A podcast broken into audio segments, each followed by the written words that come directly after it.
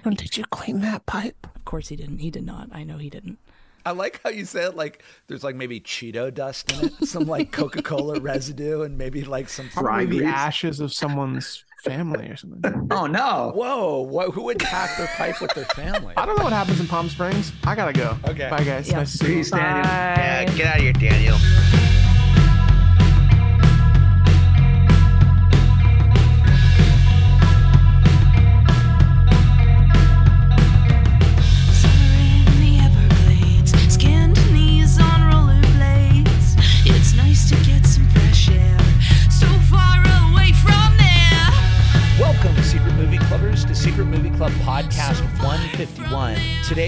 Talking about, I hope it continues to be, but this was our second annual 70 millimeter Palm Springs getaway, which we did at the beginning of May 2023, the 5th, 6th, and 7th. And everybody who is on this show today uh, was there. Daniel Ott, who normally is one of our regular contributors, was working in Los Angeles. So he will not be on today's show. He will return for Secret Movie Club Podcast 152. Most importantly, we have Secret Movie Club team member Marina Sakimoto. When you heard the theme song this time, it wasn't our regular theme song. It was Marina is a singer songwriter, and her band Shunkan just dropped their new EP on Bandcamp, and you heard this song Human Client. So give it up for Marina Sakimoto. Wow. Thank you so much, guys. It's an honor to be here. And Marina's also on the Secret Movie Club team. You may know Marina as always dressing as well and conscientiously as Edwin does not. Uh, somehow she almost compensates for Edwin's total lack of dressing up whatsoever for any Secret Movie Club event. Marina's always the best dressed. If this was high school, you would win best dressed among Wow, thank you so much. That wouldn't be the case in high school, but I appreciate that. We are the yin and yang of a secret movie club, I'd say, in the fashion department. But and Marina. I Oh, try for to sure. help. I try to help. I try to help, you know? You're also like overly conscientious, Marina, which is something that Edwin does not suffer from whatsoever. We balance each other out oddly well, I'd It's like say. a proof of how the universe. It totally is. You've So just true. proven Taoism. You've proven Lao Tzu right here. I've been trying to do that for years. We had Edwin, and the universe was like, "Got to give him Marina." And so then you came back. Yes. and who else is with us today? Hey gamers, it's me, Connor Lloyd Crews, the People's Champion. Here with a guy I wish would be better at cleaning his room, Edwin Gomez. Smoking his pipe he bought in. Well, it's actually it's out, but hello, America. You know, it's another day, another thousand dollars, and oh. you know, sometimes I feel like Burt Lancaster. You know, because I could oddly do an impression of Burt Lancaster now. It's Let's hear it. Craig, Craig. I run an airport out there in Illinois, out there in the middle of the snow yard, and I own a baseball field, and I'm a ghost out there in the fields. It's like an old field of dreams. That was good. Wow, Edwin. wow. I was ready to call shenanigans, but that was Burt Lancaster. That was great. You are probably our best at impersonations on the team, I think, Edwin. Well, we haven't had one in a year or two. Yeah, I know. It's, you know, says because I got stuck with the America, man. Because you know, America needs me, man. It needs to be saved. That sounds like your campaign slogan. America Edwin needs Gomez. saving. 2032. America needs me.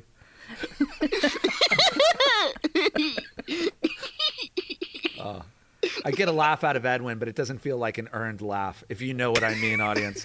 Uh, all right. It's assisted. It's assisted. My name is Craig. I'm the founder and programmer of Secret Movie Club. This week, Secret Movie Clubbers, uh, by the time that you hear this, it'll be Friday or Thursday uh, night. I always love that Connor drops these late Thursday because it's what I listen to on my ride home from working. This is the first night of our two Friday night, consecutive Friday night, uh, Sofia Coppola miniseries. We're doing tonight Virgin Suicides, her debut feature, and then her second movie, her one and her two, Lost in Translation, both on 35 millimeter.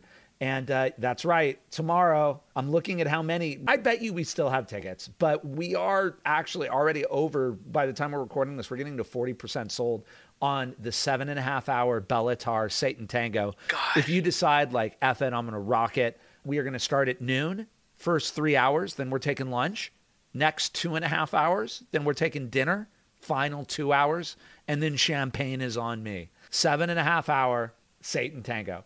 Uh, that's Saturday the 20th. On Monday the 22nd, Kyle Ayers returns with movie trivia sorta, which was tons of fun. So if you're looking for, hey, you know, I want to come to the Secret Movie Club. I don't know that I want to watch a movie, but I'd love to meet people and have a great time. Maybe be on a team and drink and just chill and do movie trivia, but also maybe meet the love of my life because maybe they're into movies too. Maybe I'm over promising here, but Kyle is very funny. We had such a successful debut movie at trivia night that it's now monthly. So that's going to be Monday, May 22nd. And then Wednesday, it is Alex Olivier's birthday, and we are going to screen Samurai Rebellion on 35 millimeter and Lady Snowblood, which will be DCP. But Alex picked that double bill for his birthday, and that'll be Wednesday, May 24th. Thursday, we continue our. I wanted to look at female driven films, uh, but I wanted to go backwards in time. So the first that we did was Ladybird and Booksmart. And now we're going back to the. Actually, they were made within a year of each other, interestingly, 40 years back. Norma Rae starring Sally Field and A Coal Miner's Daughter about Loretta Lynn starring Sissy Spacek.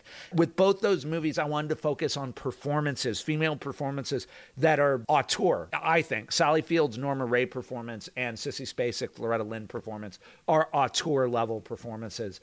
And then the final of that will be in June when we go back another 20 years to this Czech film called Daisies that's incredible on 35, directed by Vera Chytilova and Agnes Varda's debut feature, Cleo from 5 to 7. By the time you hear this, we, we'll have just celebrated Marina Sakimoto's birthday with Ghost World and Mystery Train on 35 millimeter.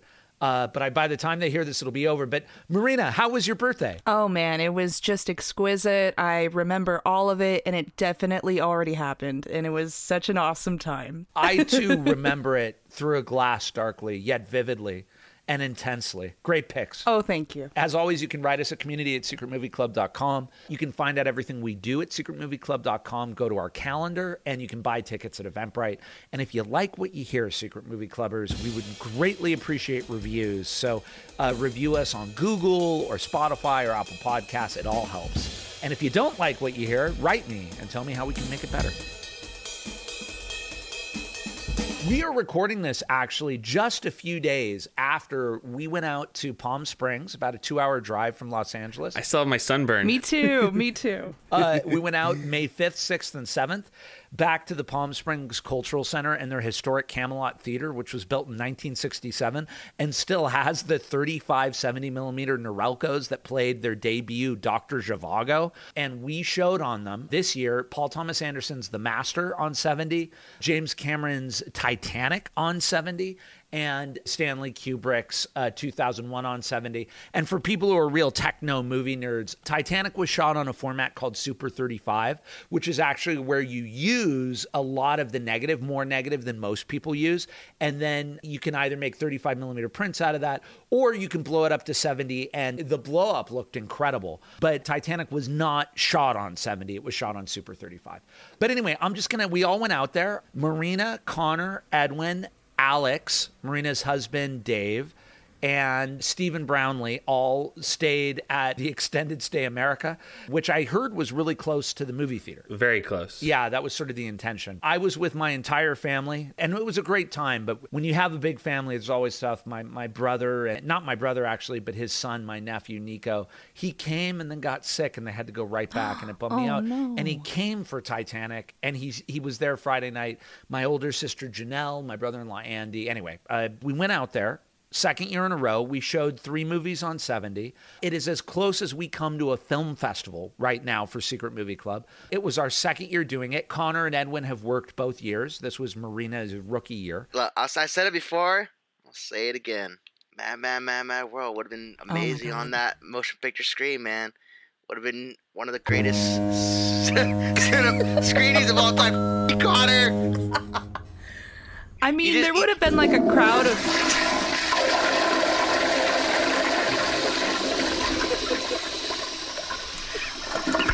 Maybe there would have been a crowd of like five, ten people. I don't know. Maybe I'm wrong. It would have been a sold out show. It could have sold out in that area. You're right. You're right. In Edwin's defense, and I mean this, uh, I always mean it. That's a dumb thing to say. My stepdad used to point that out. Never say to tell you the truth or I mean this because it implies that there are times you don't. And I was like, that is very smart. And uh, Henry, my stepfather, was the second father to me. And I was like, you're right. And a very honest man, by the way. A very good man. In Edwin's defense, a lot of Mad, Mad, Mad, Mad, Mad World was shot out in the California desert near Palm Springs. And the Palm Springs crowd skews older they may very well like come out in droves for it. And I personally like that movie. So I'm going to probably at some point program it because I can get a 70. So anyway, get Mad Mad World in there, or else I'm gonna cause some trouble. But anyways, uh, yeah, you know it's uh, Palm Springs, man, hell of a town, hell of a town. Fifties are still alive out there, man. You know Portland is like the '90s, well, Palm Springs is like the '50s in my eyes, because has the grooviness of the '50s and '60s, man, and it was still alive. We we were like back there, you know, just grooving out, man. It's cruising, smoking, watching. It's incredible times, man. Uh, me, Marina, and Dave went scrolling the town. Went to a uh, record store where Marina got a full set of lobby cards, a Close Oh, Encounter yeah. of the Third Kind, which Oh, I'm yeah. very mad about still. It was a steal. Oh, she scooped you, homie. Sorry. Meanwhile, you bought a poster for a Jack Lemmon movie I'd never heard of. Yeah, I know me either, me either, and also Brazil, eh, which is gonna be going up in the club very soon when I come by and drop it off. It is cropped. It's missing the top. Yeah, but still, it's, uh, it's still great though. I don't care. But the movies though, you know, I haven't seen the Master in a long time, but it was it was appropriate to see on seventy. Yeah, not great picture. I just, I just can't. I got a post for it. It went up, and um, I don't know, man. I happen to have Paul Tom Anderson, Paul Thomas Anderson, right here. Yeah, okay, good. Edwin, why didn't you like my movie? I did a little research. We actually, right at the beginning of the pandemic, on podcast 18, talked about uh, many films from the 2010s. You can actually go to tinyurl.com slash smcpod18, and it'll take you right to it. Yeah, we talked about that and Scott Pilgrim and a couple other movies that Edwin didn't like. And uh, we talked about 2001 on episode 60, which you can do the same thing, tinyurl.com slash smcpod60. We talked about director runs, where we talked about 2001 and Doctor Strangelove. And then, of course, we did it last year. We talked about 2001 on podcast 105 for last year's Palm Springs because it was the one movie we showed both times. MASH looked beautiful. I will say that it shot well. Philip Seymour Hoffman was amazing. I did not like Joaquin. I think he was miscasted. He looked too much like Daniel Day Lewis from uh, There Will Be Blood, and his face just looks like Matt Dillon for some reason. I don't know. This is weird, but in my opinion, the best screening out of that event was Titanic. Titanic was incredible. Like that's the most gorgeous 70 millimeter print I've ever seen in my life. And I, I was telling you this, Corey. I, I, there is some stuff in that movie I never noticed before. And after watching it, I, I spot a couple things where they're in the shipyard where it's about to take off. And you look at the background, you can see parked cars and a little desert where, where they were shooting. When the camera pans uh, from the front of the boat up to like the, where the captain is, you can clearly tell those people are CGI. In the 35, eh, you don't see that. But when you see the 70, Yeah, no, I noticed that too. They're mid 90s computer people. yeah, I, I never noticed that until the 70s. They look like Sims. By the way, I mean, we're not knocking James Cameron. At the time, nobody noticed that. No, no, no one did. At 1997, everyone was like, what a shot. And it's fine. Like, you notice old movies effects. I don't know. People who get hung up on that, I think, can go.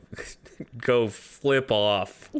Eat my shorts. the the scene where uh, David Warner's character uh, sees Rose getting on a boat with Jack, and Billy Zane's uh, was about to get on a boat, and he says, "The hell of it." This is a line I, I didn't think David Warner said, but when he runs off, he goes and says, "Like, whoa!" I never heard him say that at all. Not even the DVD or 35.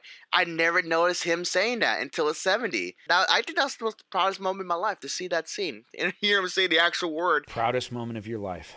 Yeah, it was great. I'll cut in to talk about Titanic a little bit because that's the one we haven't talked about on the podcast. And and specifically, we had no first reel in 70 millimeter. And so we got a beautiful 35 millimeter print of their first reel. You said it was their show print. Yeah, Paramount gave us their show print. Which is the top level kind of print. You know, these show at the premiere, and then that's usually it typically.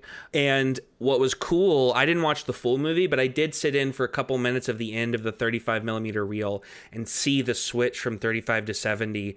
And it was really cool seeing that and like actually getting to see the difference because the 35 looked great but it was i've described it probably to all of you multiple times this way but i can immortalize it now on the podcast it was like looking at a really nice photograph of somebody and then lowering it and then almost like an Edgar Wright or like Wes Anderson gag they're framed exactly like that behind the photograph. Suddenly you were looking at a photograph and now you're just looking at the real thing. It was really cool to see. I, I think that was maybe my favorite part of the whole weekend to be honest. That and floating around in the pool for like two hours and uh, getting really sunburned. I, I had a beach goth look. Edwin here said I looked like a tourist but I had a black tank top and uh, black swim trunks with white palm trees and it's been a long time since my shoulders have been exposed to the sun and they're really upset about it. Did you get the kind of sunburn where you can like put your finger on it and it'll stay white and you feel a little like crispy? it's not quite that bad. Oh, I can see it. yeah you can see it for sure. I don't know if it like stays white that long. See it goes away. It's not too yeah, you didn't get burned too bad. because my, my forearms and face also got a little burn but they're used to being in the sun so they're not upset about it. Because i wasn't out there that long. Glad you had a meeting with your appendages and they told you they're not they're not angry. So I don't believe I've ever really been to Palm Springs, and it was a fun drive up. We went to see the dinosaurs. That was a good time. I've never been there either. At Cabazon, we should tell people Oh, just before yes. you drive into Palm Springs, you pass the Morongo Casino, and just behind the Morongo Casino is the Cabazon dinosaurs, made famous by Pee Wee's Big Adventure. Uh, and uh, Edwin, he made marina stop there the same way he made me stop there last year oh, he made me stop there as well.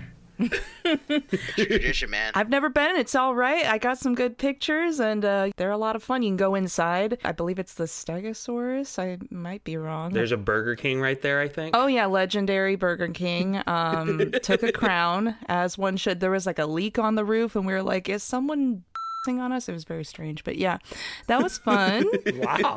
yeah, lots of character That out scary, there. that scary dude at Cabazon who just pees on people from the roof of the Oh yeah. Oh yeah. Everyone knows he's very infamous. Yeah. Almost as famous as the dinosaur. But yeah, I think my favorite screening was probably Titanic. Yeah, seeing that crossover was fantastic, 35 to 70. And I know that they had to do a lot of work on the machine or the projector to do that crossover, screwing things in and out and making sure that the right parts were in. I thought that was really impressive. And I know Lauren, who is from the uh, Cultural Center, she took a great uh, video of the projector while it was uh, screening Titanic, and it looked very cool. And we also became friends over the weekend as well. That was really cool too. So those those are my highlights. Uh, Just a quick shout out to Lauren Wolfer. Yeah. The only reason we're able to do this is Lauren Wolfer, who uh, is one of the people who runs and programs the Palm Springs Cultural Center, the theater manager, Eric, the whole Palm Springs Cultural Center team. Treat us amazingly. And Lauren now is doing incredible programming out there. And we like to think of the Palm Springs Cultural Center as a sister cinema. And Lauren always actually has really good feedback and advice on how to make it better and better. And she's just a wonderful person. yeah, we had a great conversation at the after party at the Ace Hotel. You should tell some stories about that. Oh, I somewhat remember it, but I think I remember the good parts for sure. I had fun, at least. I know Edwin. I got a little aggressive with Edwin. I was calling him names and telling him to finish his drink and and man up and all this stuff, and he did. So I will say, you did the damn thing, Edwin. I'm proud of you. I had Jack and he had one jack and coke It wasn't that crazy, but you know. He went back to the hotel room and he, he in a fury kicked off his shoes. He started screaming about how he hates shoes. and he wouldn't stop. I had to tell him he's going to go to the loony bin.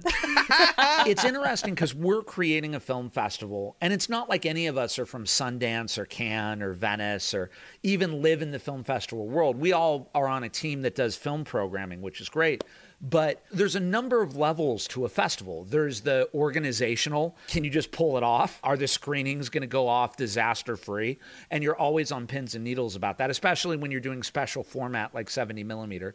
Then there's just how are the movies? How did they play? How did people react to them level? And then there's the social level, which is what's happening before and after you're going to the theater to work to do the screening. And that's, you know, what's happening at the hotel, what's happening at the after party. What's happening playing at the theater at the same time every single time we're doing a movie, a play called The Boys in the Band. Yes, I've been waiting. For anybody who uh, listens to us who's not from Southern California, Palm Springs. It has, as Edwin's already said, a really historic story behind it. Many Hollywood famous folks, that was their getaway. And then a lot of famous Hollywood folks would retire out there as their arthritis kicked up and they didn't want to be in LA. And so people like Frank Sinatra, John Ford, Howard Hawks, Darryl Zanuck. I mean, you can go on and on. In fact, there's a, a part of Palm Springs called the Movie Colony where they all had their houses. It's very much a desert town, bracketed bookended by these beautiful, huge, barren desert mountains and palm trees. I don't know exactly the history here, but over time, too, it's become a huge LGBTQ town. A lot of uh, LGBTQ folks love to move out there. The downtown is hip and happening. So, Boys in the Band, for people who don't know, was an LGBTQ themed play from the 60s, I believe, that gets revivals. And while we were there, the Palm Springs Cultural Center, like Secret Movie Club, actually, is not just a movie theater, it's also a community space. They do live music, they do plays, and Boys in the Band was happening. So we eventually learned by the second or third show, I think 2001 was when we had it down. We would just stand outside and be like, Boys in the Band, go down the hallway. 2001, go to the table. Because we had a lot of extremely good looking men and well Oh, yeah. men coming in and looking at you and like, I- well, yeah, I like movies, but where's Boys in the Band? And yeah. and then we would see like 20 year olds with like scruffy beards and be like, You're here for 2001, aren't Oh you? yeah. Oh yeah, You you're could not pick here 'em for out. boys in the band. You could tell. You could actually it was if you could vividly see the difference in the audiences. and then the after party was hilarious to me because we tried it at the Ace Hotel, the Amigo room. There was also a wedding there, and there was also just people picking up on people. Singles room. There was a DJ, and Liz Cho, who runs the Ace Hotel, was wonderful to us, and I'm really grateful for that also through Lauren that connection because we may now be doing something with the Ace in Palm Springs and the Ace downtown. Is Ace has the theater? Ace has the theater. So I just want to thank Liz. But what was so funny to me was I was standing at the door so Marina and everyone could go in. And I had taken the tour earlier in the day and knew that in the back you just go out to this huge pool area where you could sit in their benches and sort of decompress and just drink, which was the whole point of what I thought we were going to do. Edwin did not know that. And so I was standing at the door and Edwin went in and I guess thought it was just this small room where a bunch of single dudes were dancing with a DJ. like, look, and he came out. He's like, I can't do this. What kind of after? I can't do. I gotta go. I gotta. I'm going. I'm going. I was like, Edwin, just get your drink and go out to the pool area. And you went back in one more time, and you were like, I can't. I don't. I can't find it. I can't. What, what do you? And I was like, Edwin, just go to the back. And then finally, I found all you guys at a ping pong ball table. Although, were you playing ping pong? No, we weren't. There was a single paddle, there was no second paddle or Nope. ball. So I was so sad. I found you guys in the image I had. It was kind of sort of a nice little detail. Was someone had a ping pong paddle? it was me, probably. I think I held it for the longest. You all had your drinks, and I saw smoke in the air. I'll leave it there. And I've never seen Edwin so affectionate. Edwin came up to Aw. me at the end and he gave me hmm. this big hug where he buried his head in my chest. And he was like, in a very Edward way, he was like, Craig, Craig, Craig, you you almost pulled it off tonight. Almost. You almost redeemed tonight. Titan- almost. I gotta go. And I was like, wow, that's as close as I'm ever gonna get like an I love you from Edwin. wow. Edwin, I did not see that happen. I mean, maybe I'm not the best to recount it, but that's a step forward for you, Edwin. When Edwin hugs you and buries his head in your chest, that's the good stuff. That's real affection from Edwin. Sometimes, you know, I do a lot of crazy things, man. I will say, actually, as background here for people, I had wanted a different kind of program and had found out, I don't want to say the title because we're probably going to program it next year, but I found out that one of the titles had to be approved specifically by the director and you needed a three month lead. And I was like, oh, okay, well, that's not going to happen. So I programmed something else. For people who don't know, 70 millimeter, they're actually only Roger Adams, who was our engineer and projectionist and worked miracles. Roger told me that there are probably about 100 movies that were shot on 70. Most movies that you can see on 70 were just blown up from uh, 35 millimeter prints, and that was mostly done to get better sound. But even the blow ups onto 70 look amazing. 70 was a format that eventually was modified to become what we know as IMAX. IMAX is essentially a, a version of 70. For anyone who's into still photography, it's the difference between what used to be a 35 millimeter film. 70 just means it's much bigger. The negative's much bigger. So the resolution is bigger A double size. double the size. It fills up the screen. And so it's a real treat. It is the gold standard of film to this day. I will say one title I was going to do was The Wild Bunch, but then it turned out that The Wild Bunch was on Mag Sound.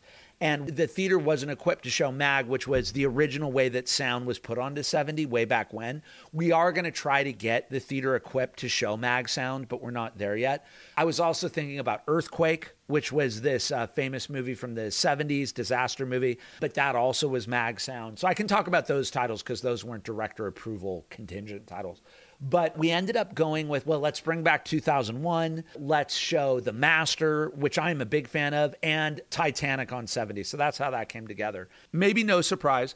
Our smallest audience was The Master. Ah. Our medium sized audience, interestingly, was Titanic. By like a factor of three, our biggest audience was 2001, where we had over 200 people. To be fair, I would say that Titanic wasn't that much bigger than The Master. Oh, yeah, only by about 10. I probably talked about it on the previous podcast, but I love The Master. That was my favorite of the actual screenings to get to watch. I love L. Ron Hubbard as he's just like this mid century raconteur. Weirdly, even though Titanic is more of a crowd pleaser, and I know like half the people leaving The Master were like, I didn't like this, I feel like The Master is a more pleasant film in some ways than like Titanic because Titanic it ends with like an hour of people dying and screaming and freezing to death and like falling and crushing their bones and dead babies in arms and the master is just like about two guys just can't figure it out you know? And I, I just i think the master is, is a great film. Titanic is a good film that i like but i like more the scope of the destruction at the end. It, not in the like not in a masturbatory sense but in a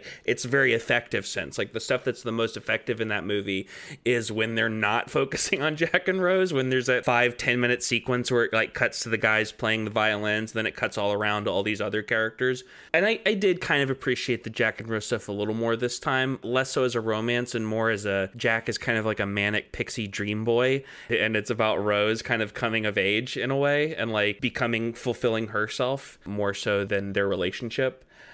It, it looks like a pain in the ass to make Titanic. All those scenes in the hallways underwater. I was just thinking about it, and all of these films have this really wonderful sense of dread. I had forgotten how much dread was in Titanic until, like Connor said, that last hour is nothing but floating corpses and people screaming, and there's like a dead baby, and I was like, oh my god, I completely. mass panic. Oh, mass panic. And we were talking about how that can be the most horrifying thing, the most visceral fear that we can experience because it just feels so real. It is, especially nowadays, is probably my greatest fear is, is a public panic or something happening like that. But I also like to think that all of these films have this theme of this sort of oceanic, uh, like water, body of water thing going on where it's very nebulous and like the master has those beautiful shots of the ocean that are just, just were so beautiful on the screen. Titanic, obviously, but also just 2001 being in space and how you're just kind of floating in space. It is truly a space odyssey. And so I felt like it was almost, there were elements that were kind of surreal. And I love the symbology of bodies of water and, and oceans and, and stuff like that. So I, I felt like there was definitely a through line here that I appreciated. It wasn't intentional, but it was interesting that each movie focused on a change in someone's life happening on a ship. Ah, yes, exactly. And I feel like all of that together with the dread, with the change, and then that kind of unknowing element of body of water, something like that, um, where you just don't know where it's going to go. I loved all of it. It was amazing. And yeah, 2001 was such a spectacle. It was, it was incredible to see. I've never seen 2001 on 70 millimeter. I don't know when I will again, especially on a curved screen like that. It just looked so beautiful. So yeah, all bangers, all bangers that weekend. With The Master, I think the performances in that movie are just fascinating to watch. I'm always reminded that so many directors say that casting is 70% of what they do. And it's directors that like Spielberg says that. And you know, Scorsese says that. And you're like, "But you're like one of the greatest visual or cinematic or but I just think when you when you have a movie where you've got Joaquin Phoenix, Philip Seymour Hoffman, uh, Amy Adams, Jesse Plemons, Laura Dern, I'm fascinated watching them. For Titanic, you guys have, have already said it. It played like a horror movie to me this time. It's so weird watching a movie in your 20s. And I remember in my 20s, I was just amazed by the filmmaking which I think a lot of people were, which was like, oh man, this is incredible. But as a parent, all the kids dying. I mean, I, I- if you guys ever have kids, it, it is unbearable. The dad who grabs his kid and then the water like shoots them away, and you're like, what happened to them? Kid alone. Then the mom who's telling this story to her two kids in bed, and they're clearly going to die because they can't get out of like lower class. And then, as you all say, then there are all these frozen corpses in the water, and they turn over, and it's a mother holding her, like, I can't even get, like, her dead Yeah. child, and they're frozen. So, again, this is not, I'm not being negative. This is not a criticism, but that movie should have been rated R. Like, I'm surprised it wasn't, honestly. Yeah. And, and it's funny how uh, we were talking about this too over the weekend. How when we were kids watching Titanic, how a lot of our parents were like, "Oh, you got to close your eyes for the nudity and all of the the spicy, steamy scenes," but then like no one's gonna mention that there's just like this trauma at the end. I think that's very interesting how people really focus on that. And of course, that was special. I was talking to Lauren about this too, about how when you're a young girl at that time and how like influential and, and impactful that was, and usually things that teen girls like are kind of undermined. But then, yeah, seeing it as an adult, you see this other side of it. And those scenes that you're talking about, Craig, I was just ugly crying, like the kids in bed and the couple holding each other. I just, that's when I was like losing it. And I, it totally took me by surprise. Or the scene where one of the guys policing who gets on the boats shoots a man and then out of guilt shoots himself in the head like as a Unreal. like 10 year old or whatever like seeing that and like having to comprehend like the position you're put in and guilt and all those things and suicide you're just like what all in real time, too. It was, ugh. I still haven't found the right metaphor for this, but James Cameron is so good at movie making. You know, he may not be a poet. I mean, he is a poet, but he may not be a Bergman esque poet because his stuff is always, and I mean this in the best sense of this word, it's always very workmanlike. He's always like, I need this and I need this, and you've got to have this. But it always works. So I was laughing at this really dorky scene at the beginning of the movie where the bearded dive guy, when in the framing story, he's showing old Rose the computer simulation of the boat.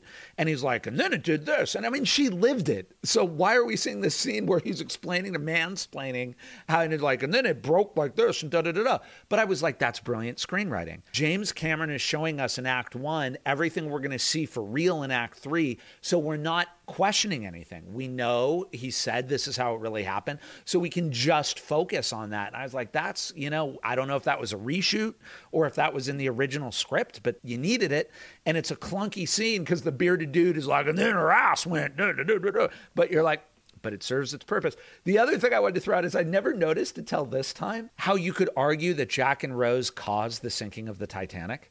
I mean, they uh-huh. did. It clearly did. because I had never noticed it. But if, if, if you oh. watch the movie again, they have sex, this great sex scene in like a car. And before that, he draws her naked. And, you know, like you guys are talking about. And that was great. I was, I'd let my kids watch that in a heartbeat. I'd like, look, two people love each other and then they express that love physically. That's natural. Everybody does that or whatever, but it's like that's a natural part of life. But then they go out on the deck because they escape all the Billy Zane people chasing them and they're kissing. And the guys who are supposed to look out for icebergs are watching them. And they're like, well, that's one way to stay warm. And then they look up and they're like, oh, iceberg. it was like, Jack and Rose, you just killed 1,500 people. to be fair i think doesn't the captain earlier do something that it makes it like Oh no, totally. Yeah, I mean he he covers his bases. Basically, there's the engineer and then the, the designer. I can't remember. And the designer, the one who cowardly gets on a boat. The engineer goes down with the boat, but the designer tells the captain, "Speed up the engines because wouldn't it be great if we got to New York two days earlier than everyone thought.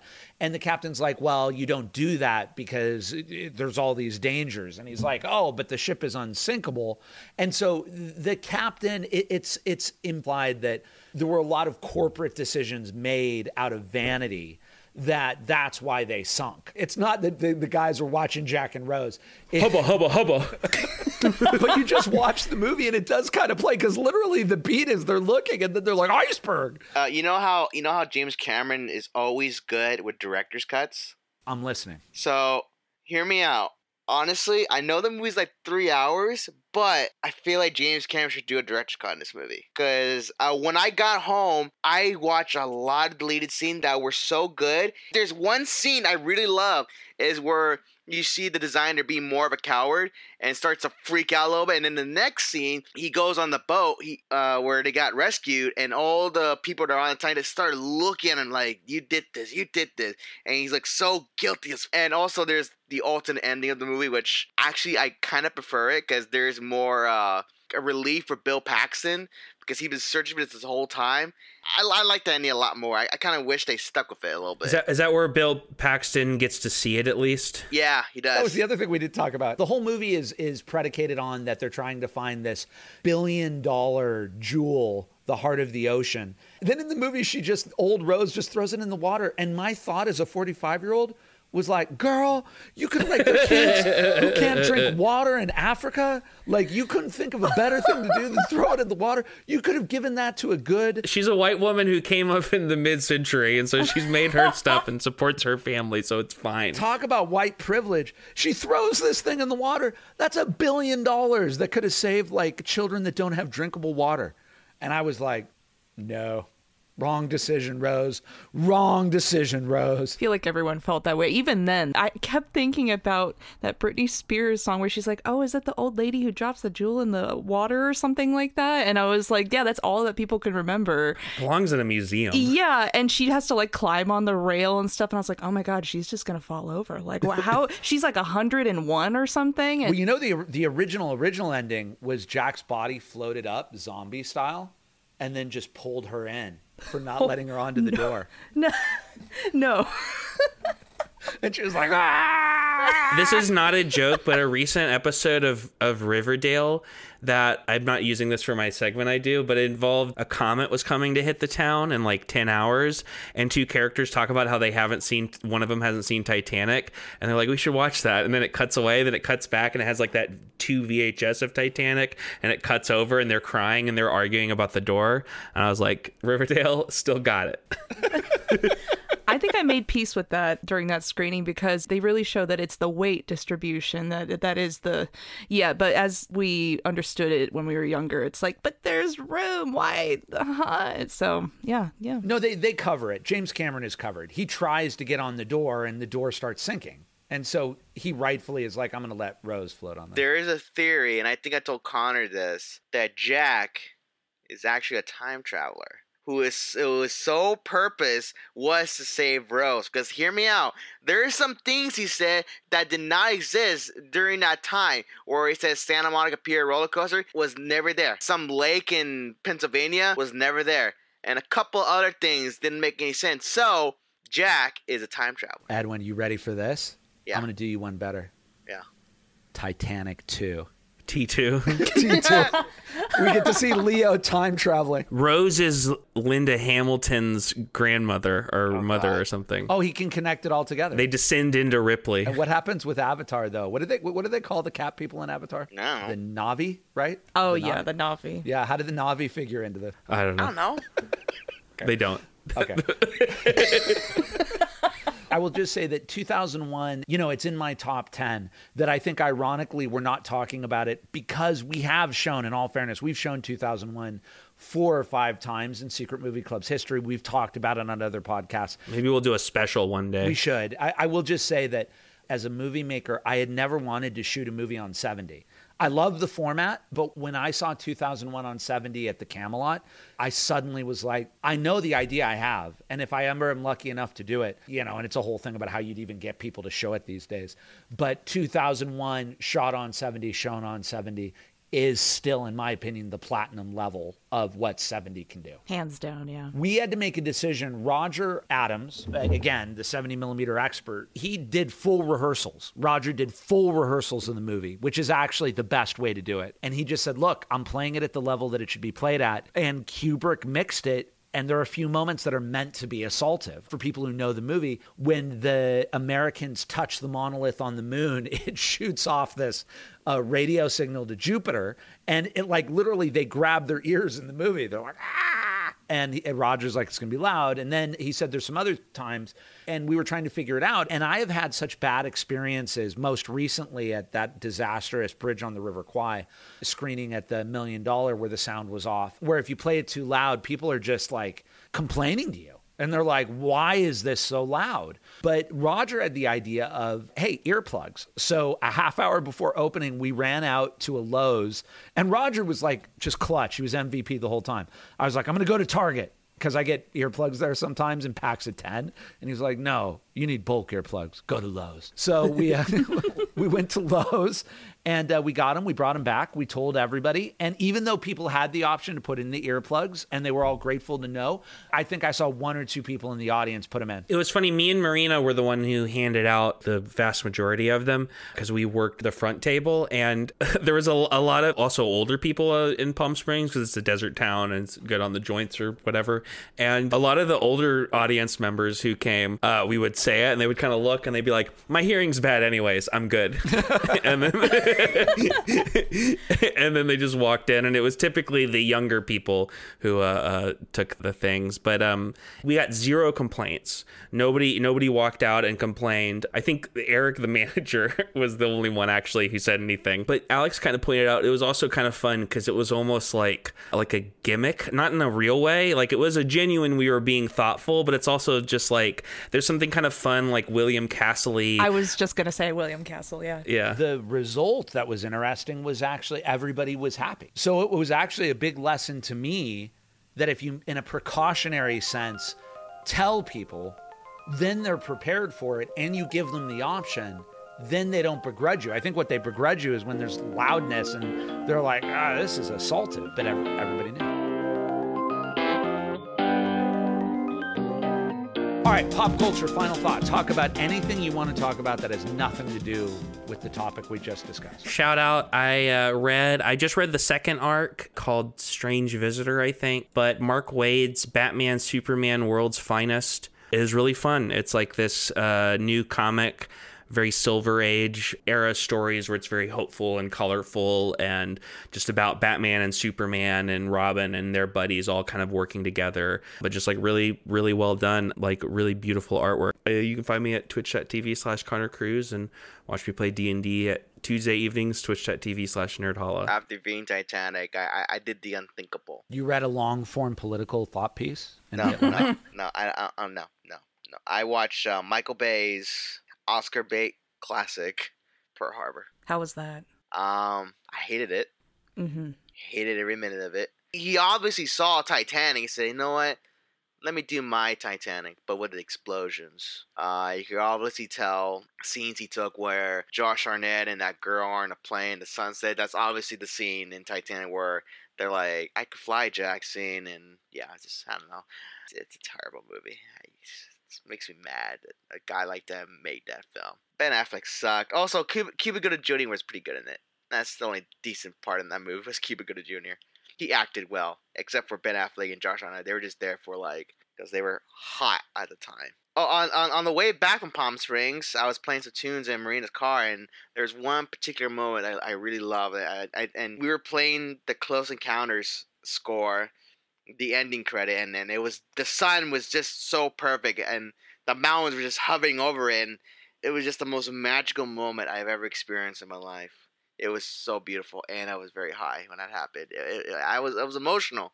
You know, the, the, the score for John Williams' Close Encounters was just like wow, just it took me places I never felt before. Too bad she got the lobby cards, homie. Shut up, Greg. I know he was like, "Can I just have those?" And I'm like, Yeah, "No." Typical, typical Edwin move. in anticipation for my screening, I watched Trees Lounge, um, written and directed by Steve Buscemi. Enjoyed that movie. It's a whole vibe. It's just a mood movie. I really enjoyed it. Some elements that are a little provocative maybe wouldn't fly today, but I, I enjoyed it.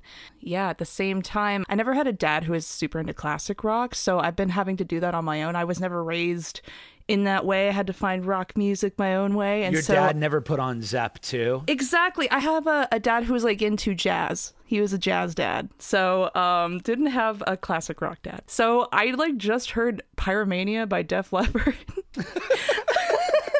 was like, "Oh, this is my phase. It's happening." Does that have pour some sugar on me, or is that another one? You know, I don't remember off the top of my head. has a lot, has a lot of bangers though. That's interesting because that's not my usual wheelhouse of of rock music. that's a different Uh, okay, yeah, that's what I got. Uh, but yeah, we'll see. I've been just going down the classic rock route. I feel like I'm going backwards. Like I went super subgenres into now the big stuff, the big boys. So Maybe that makes you appreciate it all the more, though. yeah, I think so. It's like reverse engineering a little bit. So yeah, it's pretty cool. There's something kind of cool about encountering that stuff later in your musical journey. I think so. It's an appreciation. Marina, I was gonna, if if you're get- if you're getting into Def Leppard, there's this podcast these guys I think are funny. Did I don't, I don't think they do it anymore, but called uh, Till Deaf Do Us Party, where party is spelled P P A R D Y, and it's just them talking about Def Leppard.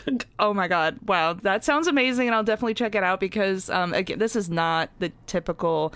I'm into like shoegaze and stuff, so this is just like uh, yeah. But I am totally loving it, loving the riffs, and I'll definitely check that out. Will we have to stage an intervention if you get into Warrant's Cherry Pie? That's when you'll know I'm like too deep down in the rabbit hole.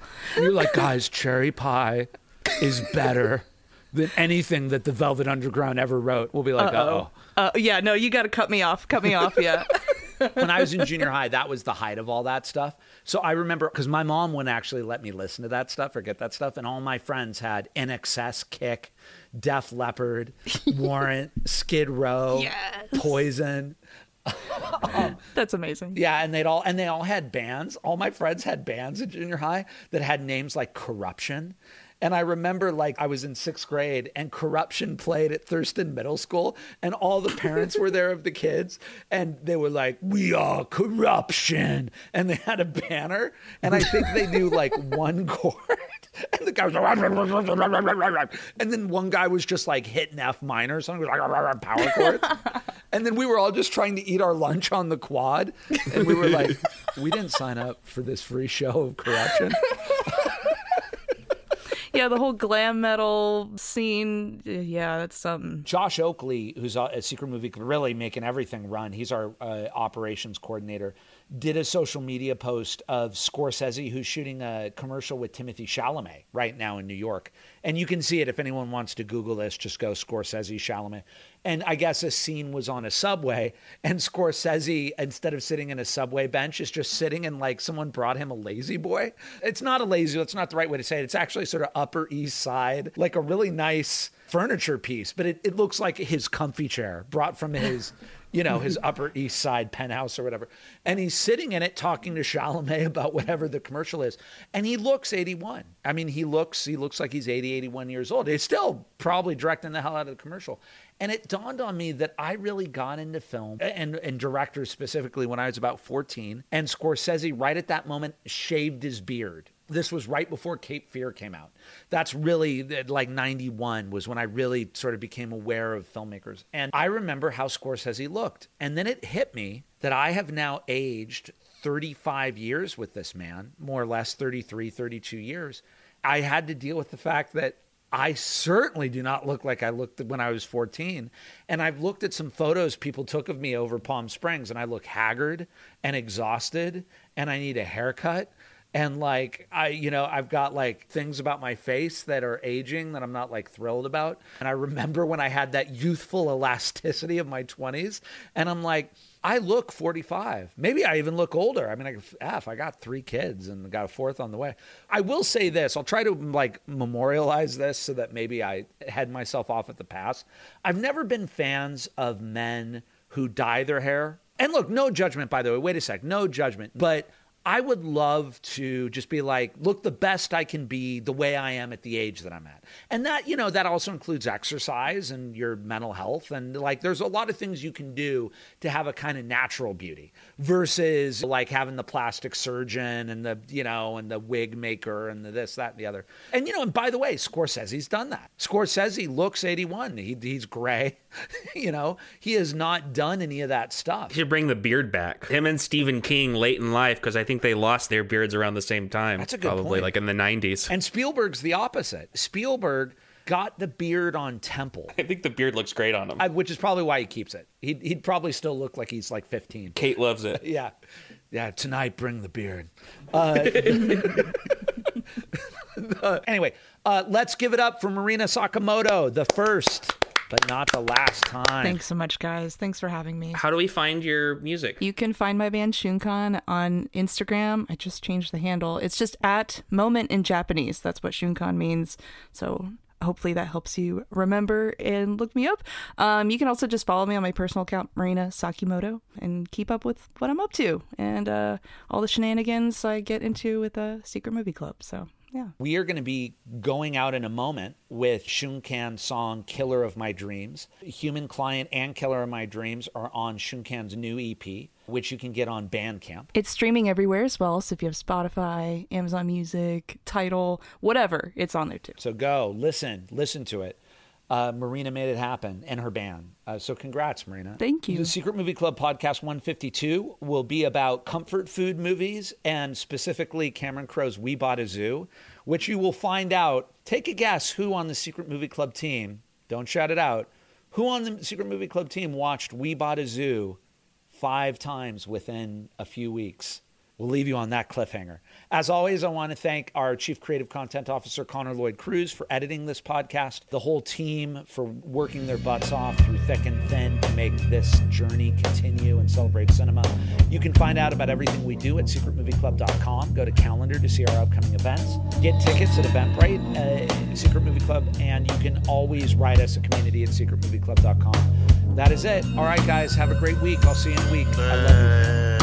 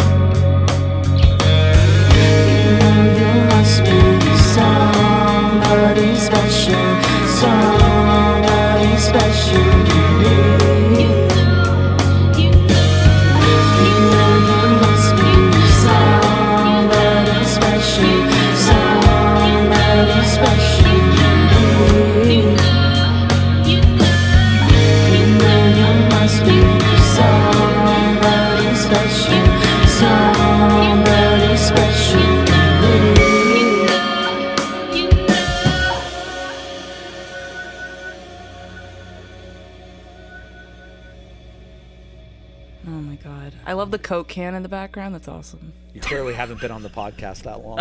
There's always a Coke can in the background. it's, been, it's been there for a couple He almost days. wiped me out at my apartment. It was ridiculous. Okay. of Coke. yeah. Okay. I got the whole season of Mork and Mindy, so oh, I don't have anything.